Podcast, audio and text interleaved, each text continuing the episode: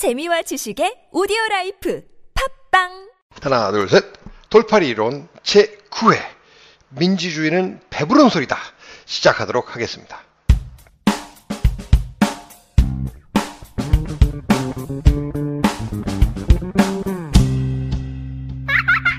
민주주의는요, 배부른 소리예요.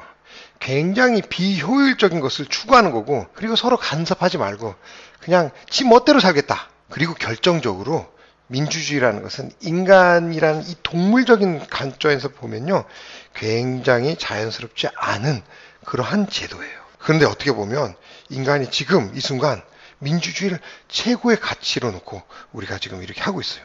도대체 왜 그럴까요? 민주주의는요, 엄청나게 노력을 해야 돼요. 그냥은 잘 안 돼요.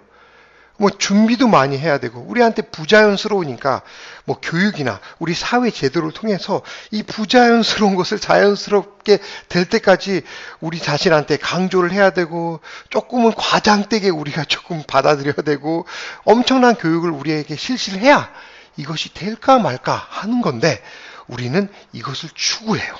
야, 저는 인간이 이런 민주주의를 추구한다는 생각을 딱 했을 때, 자, 정말 대단하다, 인간들. 이런 생각을 했어요. 결론적으로 말씀드리자면, 인간이 민주주의를 추구하는 이유는 그게 궁극적으로는 인간들에게 더 좋은 거기 때문에, 그러기 때문에 민주주의를 추구한다는 거예요. 사회적, 정치적으로 인류가 민주주의라는 틀을 만들어 놓고 산다면 훨씬 더 아늑하고 그리고 더 행복하게 살 수 있다라는 것을 알기 때문에 우리가 그것을 추구한다라는 건데, 자, 저는 이게 처음에 우리가 이렇게 살아도 되겠다라고 말했다라는 게 너무 대단한 것 같다라는 거죠. 어떻게 보면 우리가 이렇게 사회를 구축해서 산다는 것 자체가 굉장히 생존과 연관이 돼 있거든요. 그런데 우리가 이 생존 어느 집단 안에서 민주주의를 실현한다라고 하면 이게 무슨 얘기냐면요.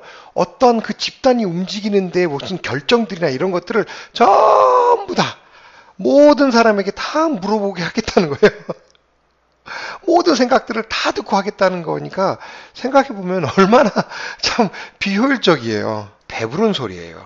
민주주의 반대말은 그러니까 우리가 그 북한과 남한의 이런 상황이 있어서 그렇지 아, 공산주의 이게 아니에요. 사회주의가 아니고 민주주의의 반대말은 군주주의 아주 좋게 말하면 엘리트주의예요.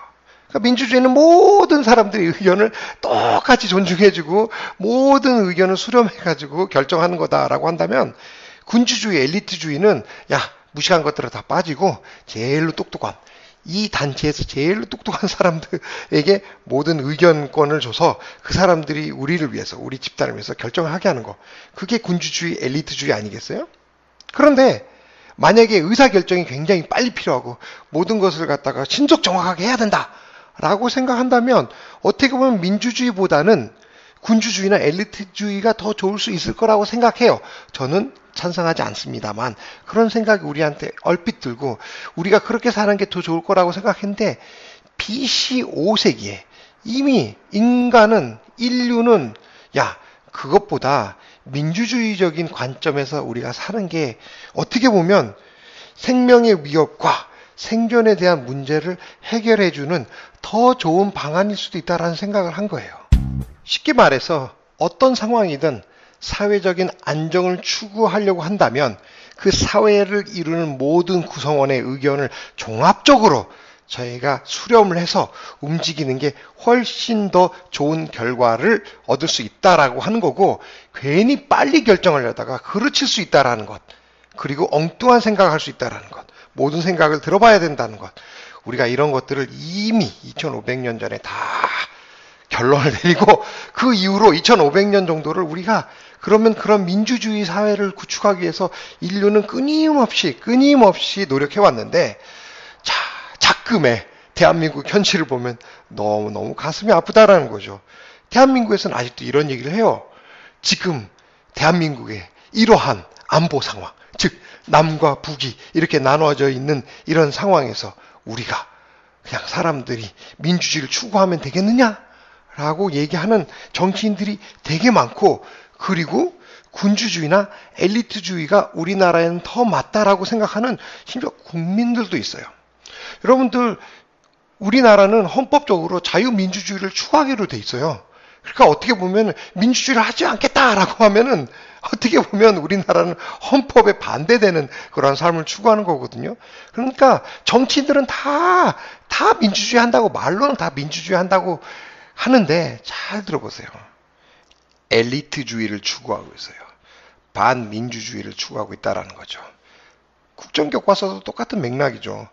역사에 대한 인식, 우리 모두가 가지고 있는 생각을 종합해서 아 우리가 대한민국이라는 5천만의 국민이 역사를 이런 식으로 인식하고 있구나. 그리고 이렇게 인식하는 사람도 있고 저렇게 인식하는 사람도 있고 다양하게 인식하는 사람들도 있구나. 존중을 해주는 게 아니라 어허허 이것들 이러다가 혼이 비정상이 되지. 내가 역사는 어떻게 인식해야 되는지 알려줄 테니까 우리 모두 그렇게 배우자. 그래야지 뭐 이런 얘기를 하면서 국정교과서를 시행하고 밀고 나가고 있는 거죠. 국정교과서가 옳다라고 생각하는 사람들은 사실은 틀린데 그게 옳은 걸 거야 라고 생각해서 그걸 밀어붙이는 게 아니에요. 그 사람들은 강력하게 믿고 있어요. 대한민국에서는 국정교과서가 반드시 필요하다라고 강력하게 믿고 있는 사람들이에요. 아니, 그 의견 존중합니다. 많은 대한민국은 자유민주주의 국가를 실현하는 그렇게 살기로 한 그런 나라예요. 그렇게 하나의 이념으로 묶으면 안 된다라는 거죠. 그분들의 생각 존중하지만 그 생각이 반민주적인 생각이라는 것은 아셔야 된다라는 거죠.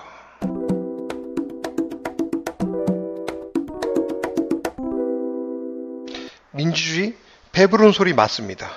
그리고 대한민국은 그런 배부른 소리 하면서 살 수 있는 나라가 충분히 될 수 있습니다. 생존을 위해서, 사회의 안정을 위해서 우리가 아직도 그런 배부른 소리를 할 수 없다라고 말하는 것은 2500년도 더 된 구시대적인 시대착오적인 발상이라는 거죠.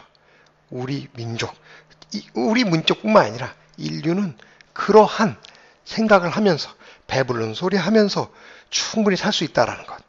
그것을 2500년 전에 깨달았으니 지금쯤은 우리나라에서도 좀 실현할 단계가 되지 않았을까라고 생각됩니다. 정치인 여러분들에게 저는 이렇게 얘기하고 싶습니다. 만약에 여러분들이 우리 대한민국 국민들이 그런 배부른 소리를 하면서 살 수 없는 국가라고 생각되신다면 당신은 정치를 하지 마십시오.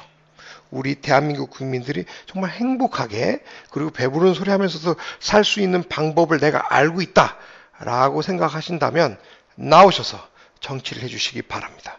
아니라면 그냥 조용히 계시는 게 우리 민족을 위해서 좋지 않을까 생각됩니다.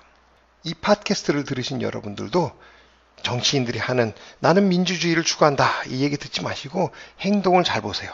그러면요 반민주주의 진정한 종북이 보이실 겁니다.